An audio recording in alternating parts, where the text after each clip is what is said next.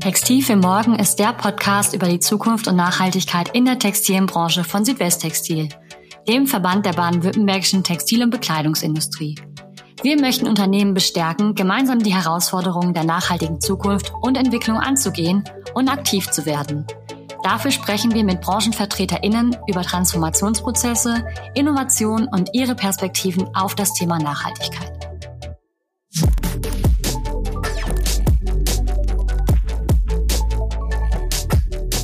Hallo und herzlich willkommen zu Textil für Morgen. Mein Name ist Rebecca Rüth und ich bin Referentin für Nachhaltigkeit bei Südwesttextil. Ich freue mich heute sehr, Tanja Kosa, Gründerin von CEO Jean, willkommen zu heißen und mit ihr unter anderem über nachhaltige Businessmode, die Kriterien und Ziele ihrer Online-Plattform und den Bezug zur Agenda 2030 zu sprechen. Herzlich willkommen, Tanja. Hallo, ich freue mich heute hier zu sein. Vielen Dank für die Einladung, Rebecca. Und ähm, ja, äh, mein Name ist Tanja Kosa, ich bin 32 Jahre alt, bin die Gründerin von der Modeplattform COG.com und ähm, ja, freue mich sehr, heute hier zu sein. Ja, ich freue mich auch sehr. Und wir beide kennen uns ja jetzt schon seit dem Sommer 2019, als du damals auf der Suche nach der Vernetzung zu anderen Labels bei uns hier im Verbandsgebäude warst. Für alle, die noch nicht genau wissen, was hinter CEO Gene steckt, ähm, erzähl uns doch mal, wie kam es dazu, dass du gegründet hast und was steckt hinter deiner Idee? Ja, sehr gerne. Ähm, also zu CEOgene.com kam es dazu, dass, ähm, also ich habe im Projektmanagement in der Automobilindustrie ähm, jetzt einige Jahre gearbeitet und bin total begeistert, was alles Richtung Female Empowerment angeht.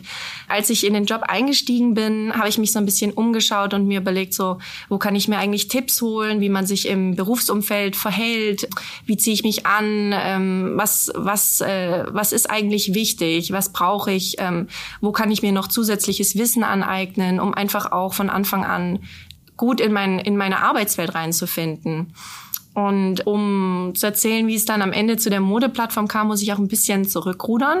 Ich bin von klein auf ein mega Naturkind gewesen, total pflanzenaffin, habe immer irgendwelche Kräuter getrocknet und also da zieht mein Bruder mich heute noch auf. Und da gab es auch ähm, so ein Schlüsselerlebnis. Da stand ich irgendwann mal bei uns am Badezimmerfenster und habe rausgeschaut und ich, ich glaube, ich bin drei oder vier Jahre alt gewesen und ich habe eben Rotz und Wasser geweint und dann hat mein Vater gefragt, was, was denn, was ist denn los? Und dann habe ich eben geantwortet, also ich konnte eigentlich kaum sprechen. Ich habe dann geantwortet, ja, ich weine, weil der Baum jetzt sterben muss. Und mein Papa hatte nämlich jemanden beauftragt, einen ganz großen Baum im Garten ähm, zu fällen. Und in dem Moment war das für ihn auch so ein Aha-Effekt, dass das nicht einfach irgendetwas ist, was wir Menschen machen, sondern dass da eigentlich noch viel mehr dahinter steckt. Ja, wenn der Mensch sich immer in so eine Rolle drängt, dass er die Natur verwalten kann.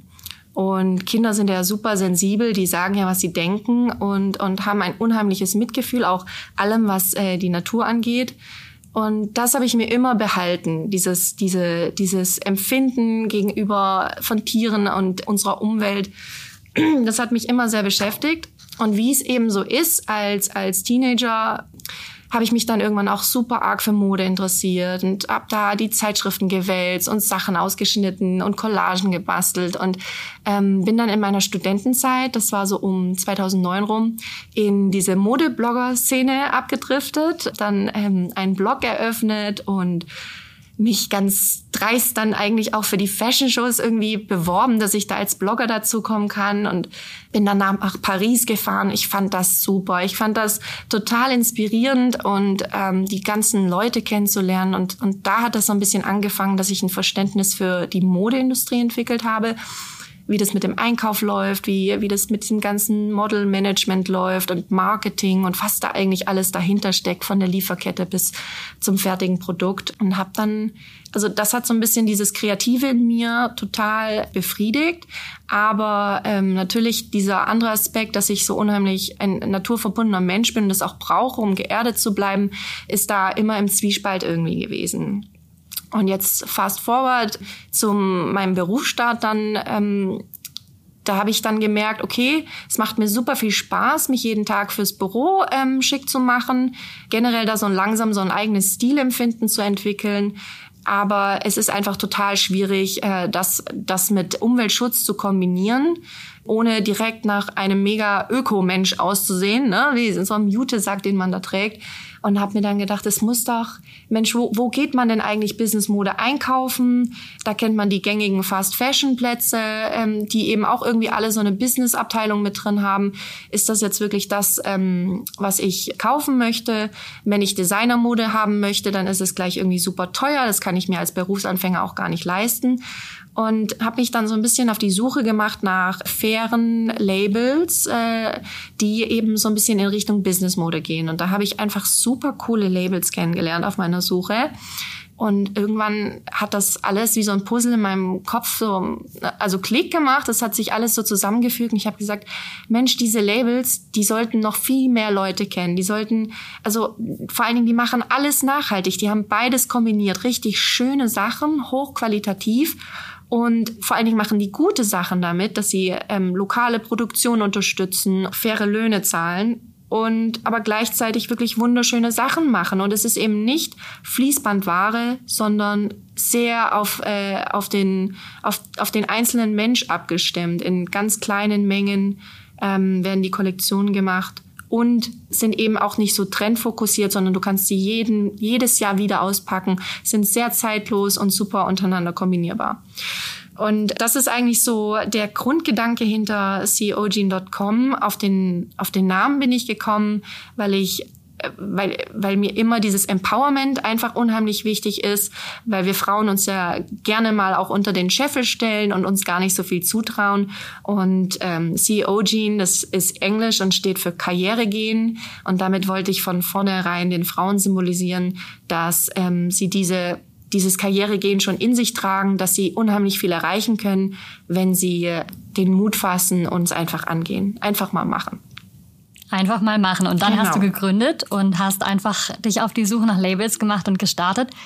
Wenn du jetzt sagst, dein Ziel ist Female Empowerment und auch wirklich das Karrieregehen, den, den Willen, den Mut in Frauen zu wecken, was machst du genau mit der Plattform oder was macht ihr mit der Plattform, um genau das bei Frauen zu bewirken? Genau, also wie gesagt, wir haben jetzt 2019 gegründet und ähm, sind ja noch nicht so lange jetzt dabei.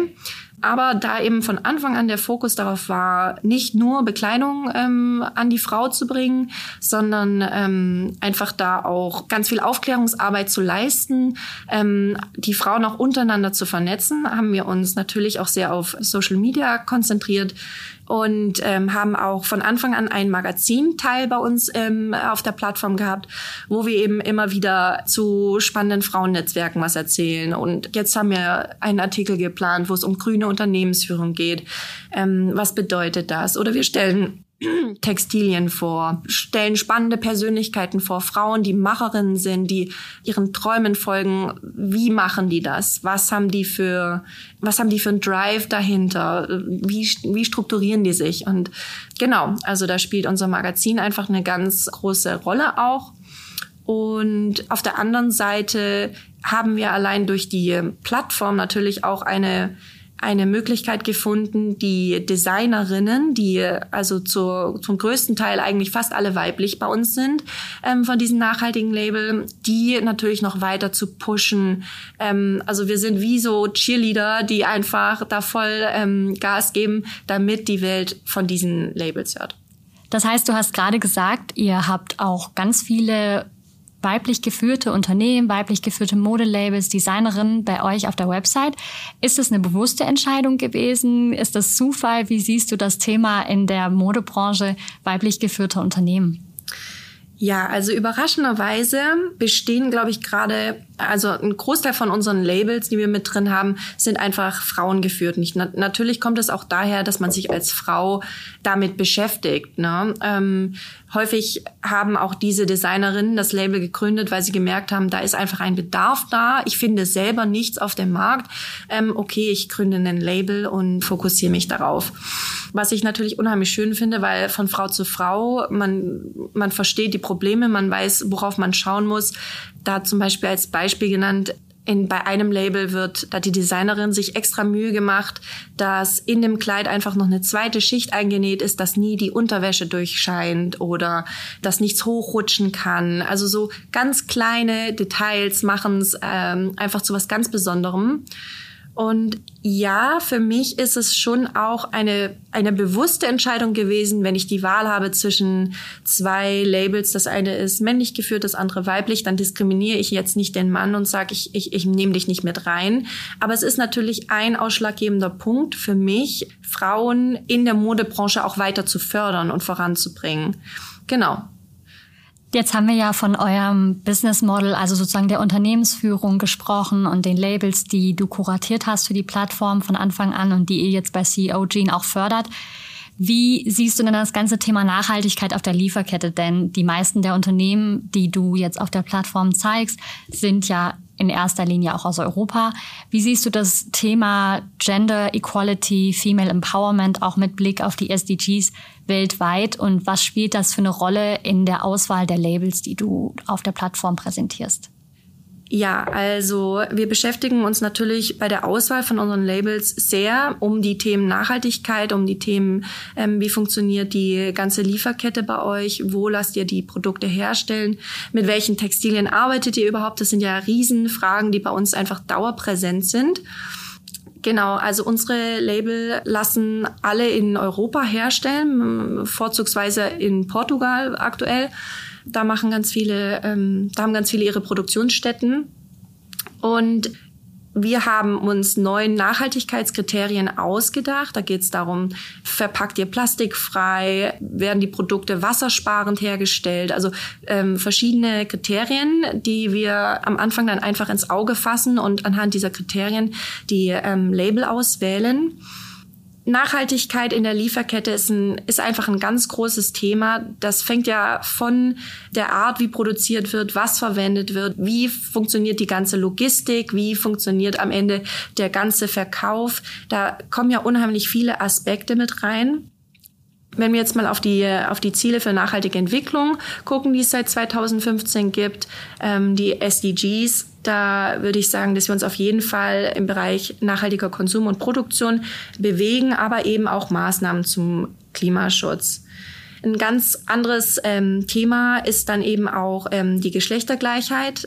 Da versuchen wir eben auch darauf zu schauen, was können wir als Unternehmen auch in der beratenden Funktion ähm, bewirken, um diese jungen Labels dazu zu bringen, diese Aspekte einfach immer im Hinterkopf zu behalten, wenn sie Personal einstellen, wenn sie Werbung machen, da auch einfach die Diversity mit abzubilden.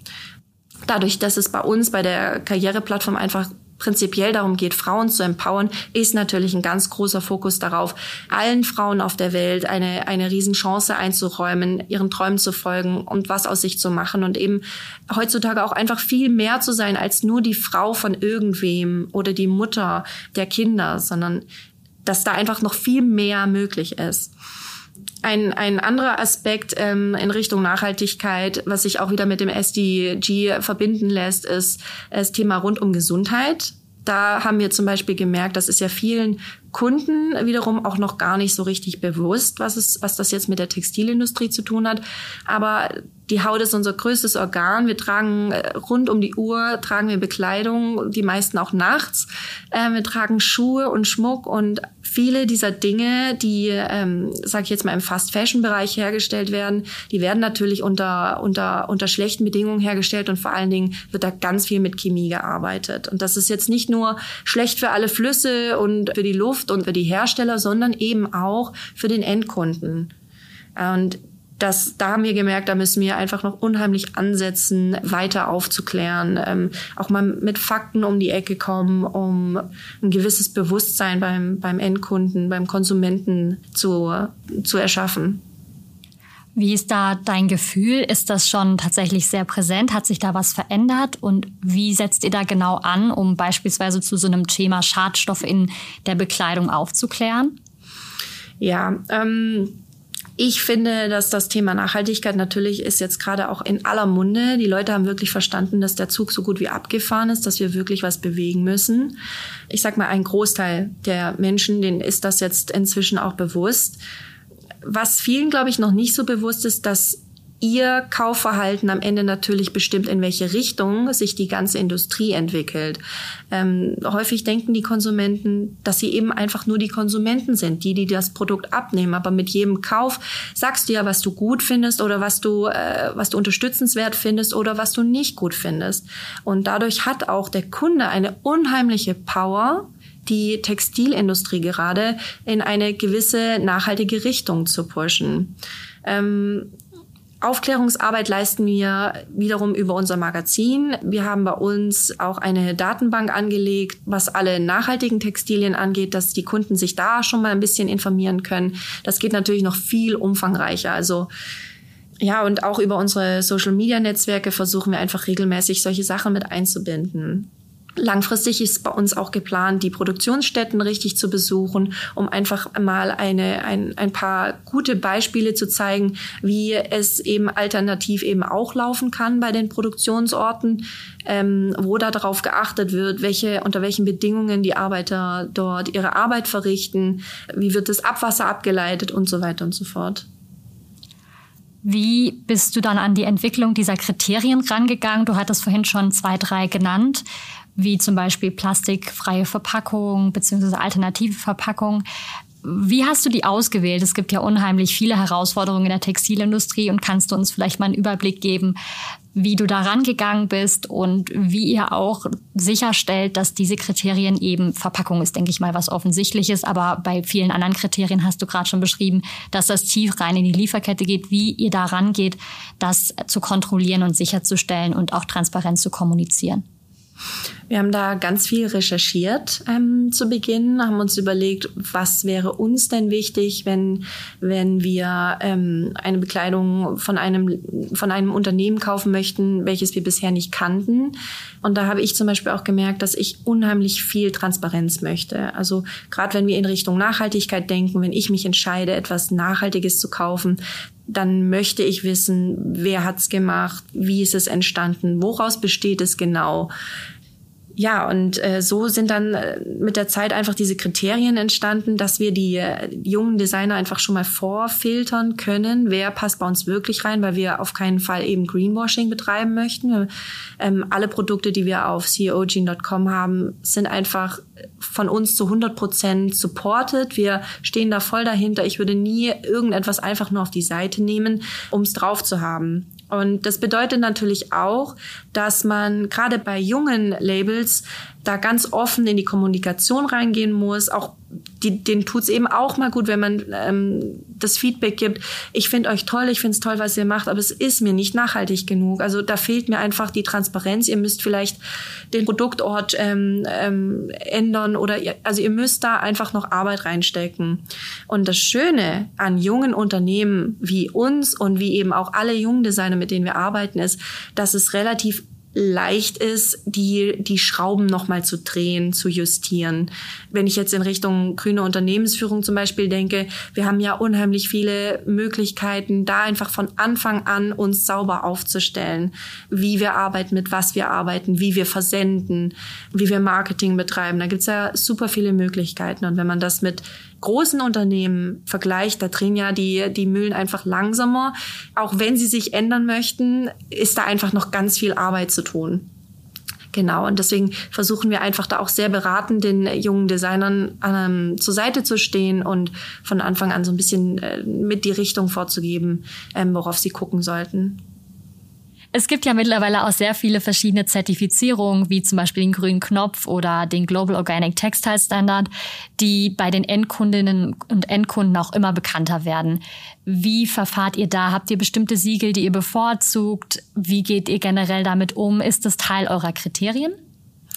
Genau, es ist tatsächlich nicht Teil unserer Kriterien, weil wir eben mit besagten jungen ähm, Labels arbeiten und diese Zertifizierungen auch recht teuer sind, also gerade für so junge Unternehmen. Natürlich stehen wir absolut dahinter, wenn ein Label die Siegel schon mit einbinden kann und nachweisen kann, dann ist das für den Endkonsumenten natürlich das Allerbeste, auf die Siegel zu gucken. Da versuchen wir auch Aufklärungsarbeit zu leisten, was eigentlich genau dahinter steckt, was es bedeutet.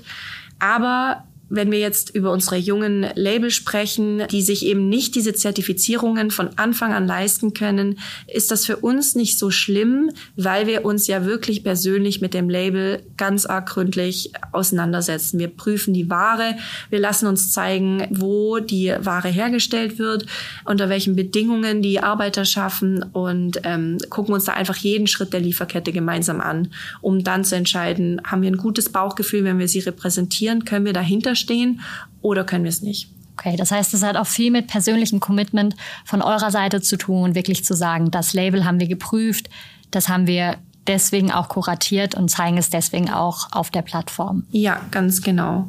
Wie viele Labels habt ihr denn insgesamt schon auf der Plattform und wie hat sich das über den Zeitverlauf entwickelt? Aktuell sind wir jetzt bei 17 ähm, Labels. Das ist gar nicht so viel, aber es liegt eben auch daran, dass wir wirklich eine unglaubliche Nische bedienen. Hier geht es um Frauen, es geht um Businessmode, minimalistische Mode und noch nachhaltig. Das heißt, wir ähm, wählen die Label natürlich sehr gezielt aus. Wir gehen auf die Label zu.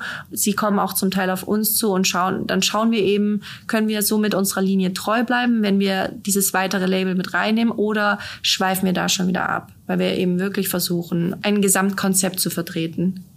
Und du hast vorhin schon erzählt, dass dir Stil und das Thema Mode auch sehr, sehr wichtig ähm, schon in deiner Zeit als Bloggerin war. Jetzt als Geschäftsführerin des Unternehmens sagst du, da muss sich noch in bestimmten Bereichen was tun oder sagst du, da ist schon alles erfüllt und an welchen Stellen muss man im Bereich Business Mode beim Thema Nachhaltigkeit immer noch Kompromisse machen? Ja, ähm, also wenn man an Businessmode denkt äh, und, und sich zum Beispiel selber was kaufen möchte, dann ist man ja meistens auf der Suche nach etwas, was wirklich professionell und schick ist. Was einfach immer gut aussieht, wenn du es anhast und dich eben in deinen Stärken unterstützt und dich professionell auftreten lässt. Bei der Businessmode an sich bedeutet es natürlich, dass die, wenn, wenn ich jetzt nach was Knitterfreiem suche, dass da die Fasern meistens chemisch behandelt wurden, damit es nicht so knitteranfällig ist. Und das ist wiederum natürlich sehr schwierig, das mit Nachhaltigkeit in Verbindung zu bringen. Es gibt ähm, heutzutage unheimlich viele innovative Materialien schon. Da ist der Markt einfach gerade in einem absoluten Wachstum, was das, was das angeht. Ähm, natürlich muss man auch in Richtung ähm, New Work und was hat die Pandemie jetzt alles bewirkt für unser Verhalten mit der, mit der Business-Mode in Betracht ziehen, weil natürlich ganz viele von zu Hause arbeiten inzwischen. Es wird immer sportlicher. So dieses komplette Kostüm ist gar nicht mehr ähm, die Anforderung im, im Business-Umfeld.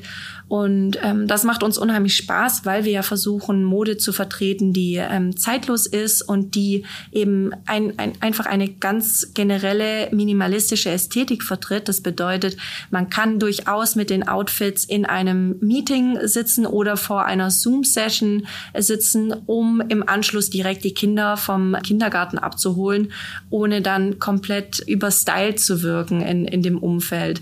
Und das ist auch unser Erstreben. Natürlich haben wir Mode mit drin, die auch für höhere Anlässe geeignet ist und ähm, aber wir haben eben auch Mode drin, die durchaus alltagstäglich ist und eben in jeglichem Umfeld getragen werden kann. Und damit sind wir ja auch wieder beim Thema Gender Empowerment, weil wenn du eine Geschäftsfrau beschreibst, die vom Büro, vom Business Meeting zum Abholen der Kinder vielleicht mit dem Fahrrad fährt am besten, dann ähm, ist das natürlich ein toller Look, ähm, der gleichzeitig auch wieder dazu führt, dass man sich nicht noch 3000 Mal umziehen muss oder noch die Schuhe wechseln muss und ähnliches. Ja, sehr spannend. Bei welchen Punkten bist du denn noch kritisch? An welchen Stellen vermisst du noch Entwicklung in der Industrie in Richtung Nachhaltigkeit? Ich meine, die Herausforderungen sind ganz vielfältig, aber bei welchen welchen Punkten bist du noch besonders so gerade für eure Kuratierung der Plattform? Wo fehlt es noch wirklich an Entwicklung? Also ähm, das ist tatsächlich auch was, was mich sehr beschäftigt, weil ich ähm, inzwischen natürlich auch häufig aus dem Bekanntenkreis angesprochen werde. Mensch, worauf soll ich denn achten, wenn ich jetzt was kaufe? Und warum ist das eigentlich alles so teuer, was nachhaltig ist? Ähm, also das sind einfach Punkte, da ist der Endkonsument immer noch sehr verwirrt. Und wir versuchen in der Textilindustrie ja natürlich gewisse Standards zu etablieren. Ähm, wir arbeiten mit den Siegeln, die den Endkunden eigentlich an die Hand nehmen sollen. Ich glaube aber, dass das dass wir langfristig ein gewisses Regelwerk aufziehen müssten, so dass Nachhaltigkeit einfach auch das, das Normal ist. dass ein Kunde einen Code in einem Bekleidungsstück abscannen kann und wirklich sieht, wieso kostet das jetzt 500 Euro? Das ist unheimlich viel Geld. Warum kostet es 500 Euro? Wie viel kriegt davon die Näherin? Wie viel, wie viel geht in Richtung Marketing? Wie viel geht in die, in die Logistik, in die Herstellung? Dass es eine Selbstverständlichkeit wird, dass der Endkunde diese Informationen direkt erhalten kann, ohne lange rumsuchen zu müssen.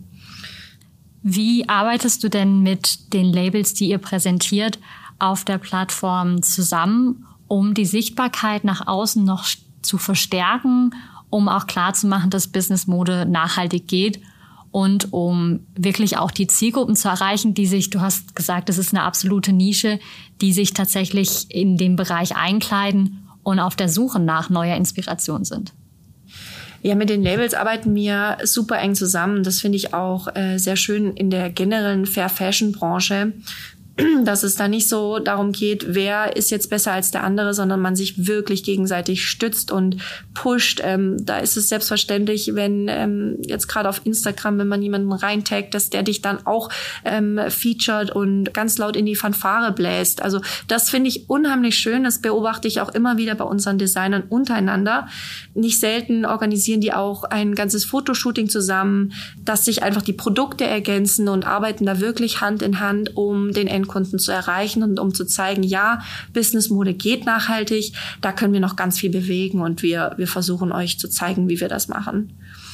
Wie siehst du denn gerade bei diesem Bereich Businessmode, edel, minimalistisch, aufwendig, detailreich, die Chancen von Prinzipien wie Made to Order oder tatsächlich For Order. Also ähm, ja, dass man einen Teil sehr, sehr früh bestellt und dann erst ähm, eine ganze Weile später dann geliefert bekommt. Das spielt tatsächlich eine ganz wichtige Rolle. Die, ähm, die nachhaltigen Label überlegen sich ja alle, wie kann ich meine Lieferkette von Anfang an so gestalten, dass es so umweltschonend wie möglich ist. Und ein, ein ganz tolles Konzept finde ich da das Made-to-Order-Prinzip. Das machen jetzt auch schon einige Label bei uns. Und das wiederum, also es bedeutet, ähm, der Kunde bestellt etwas, kann sogar noch seine eigenen ähm, Maße mit eingeben und dann bekommt der Designer den Bescheid, weiß, ähm, der Kunde möchte dieses und jenes haben und dann wird es erst für den Kunden explizit ähm, hergestellt.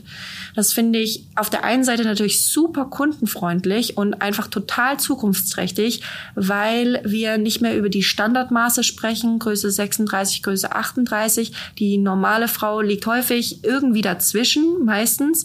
Und wenn man eben von Anfang an ein Produkt maßgeschneidert machen kann, ähm, wenn sich das anbietet, dann ist natürlich auch das Risiko, dass der Kunde am Ende nicht zufrieden ist und es zurückgeben möchte, wesentlich geringer, was natürlich auch wieder sehr nachhaltig ist, weil dann nicht nochmal ein Päckchen zurückgesteckt werden muss. Und auf der anderen Seite ist es für den Designer ein unheimlich großer Schritt in Richtung Nachhaltigkeit, weil es ist allgemein bekannt, wir ertrinken in Second-Hand-Mode, wir ertrinken in unserer Bekleidung, viel wird weggeschmissen. Wenn man von Anfang an den Ansatz hat, nicht alles einfach zu produzieren und zu hoffen, dass es gekauft wird, sondern einfach wartet, was möchte der Kunde eigentlich? Was findet er von meiner Kollektion gut? Und da auf diese, diese Nachfrage wartet, dann kann man natürlich wesentlich müllschonender in diese ganze Produktionskette auch aufziehen. Also das Konzept finde ich unheimlich gut und wenn uns manchmal Designer kontaktieren und äh, fragen, wie da unsere Erfahrung ist, ähm, was sie uns empfehlen würden, würde ich auch immer empfehlen, mit Made to Order vorzugehen. Das heißt, das ist eines der, einer der Trends, die ihr jetzt auf jeden Fall verfolgt und die ihr auch stärker in die Plattform integriert. Was hat sich noch seit 2019 bei euch getan? Ähm, wo geht die Entwicklung für euch jetzt in den nächsten Monaten, im nächsten Jahr, in den nächsten fünf Jahren hin? Ja, also es ist bei uns super spannend, ähm, wie sich das ganze Business einfach entwickelt hat. Schön zu sehen, dass wirklich das, die Nachfrage auch da ist, dass die Kunden inzwischen da sind, dass wir auch in der Branche akzeptiert werden und, und gesehen werden. Ähm, für uns bedeutet es natürlich, dass wir, also wir haben im Wohnzimmer angefangen, dieses Business zu gründen, dass wir jetzt bald ein Office beziehen. Da freut es mich auch zu sagen, dass das Office äh, passiv äh, betrieben wird. Also wir haben Solarenergie auf dem Dach und haben eine Wärmepumpe. Das sind so kleine Ansätze auch wieder Richtung Unternehmensführung, die wir einfach von Anfang an dann auch mit umsetzen können und damit auch ein Zeichen setzen können, was, was es bedeutet, ein Unternehmen nachhaltig zu führen. Ansonsten bauen wir jetzt weiter fleißig unser Team auf. Wir haben eine Mitgründerin gefunden, die bei uns demnächst dann einsteigen wird und äh, sich da schon fleißig einarbeitet. Wir möchten in Zukunft vermehrt mit Investoren arbeiten, um langfristig einfach unsere Reichweite auch erweitern zu können, um noch mehr Kunden abzuholen. Und ja, und, und dementsprechend wird sich wahrscheinlich auch ganz viel in Richtung Geschäftsform bei uns noch tun. Ganz witzig ähm, fand ich, ähm, als wir mal in der, in der Zeitung in einem Artikel erschienen sind, wurde ich daraufhin von einem Mann angeschrieben, der sich darüber beschwert hat, dass wir ja keine Herrenmode mit drin hätten und er hätte auch unheimlich gerne nachhaltige Businessmode gekauft. Und das war für mich auch nochmal so ein Aha-Effekt. Klar fokussieren wir uns auf Frauen, das, das, damit haben wir jetzt angefangen, aber es ist für uns nicht ausgeschlossen, langfristig äh, natürlich auch Designer reinzunehmen, die nachhaltige Herrenbekleidung machen, also gerade in Richtung, in Richtung Business ähm, und Minimalismus. Sehr schön. Das heißt, ihr bleibt euch treu, aber fördert in Zukunft äh, Nachhaltigkeit über alle Geschlechter hinweg, sage ich ganz mal so. genau, ganz Sehr genau. Sehr schön. Vielleicht noch eine Frage, weil das ja auch Kern unseres Projektes Textil für Morgen ist. An welchen Stellen äh, schätzt du die Zusammenarbeit zwischen Unternehmen mit Blick auf das Thema Nachhaltigkeit als besonders relevant an? Also welche Herausforderungen muss die Industrie gemeinsam in der Zusammenarbeit bewältigen? Ja, wir haben da ja schon ähm, ganz viel drüber gesprochen. Ähm, ich denke, es ist unheimlich schwierig in der Textilindustrie etwas alleine zu bewirken als Unternehmen, egal wie groß das Unternehmen ist. Klar kann jeder Einzelne was erreichen, aber zusammen können wir da viel mehr bewegen. Ähm, auf der einen Seite haben wir den Endkunden, den wir informieren müssen und weiter ähm, ja, weiter Aufklärungsarbeit leisten müssen. Auf der anderen Seite haben wir die jungen, innovativen Unternehmen, die wir von Anfang an fördern sollten, in Richtung Nachhaltigkeit sich sehr viele Gedanken zu machen, es von Anfang an richtig zu machen.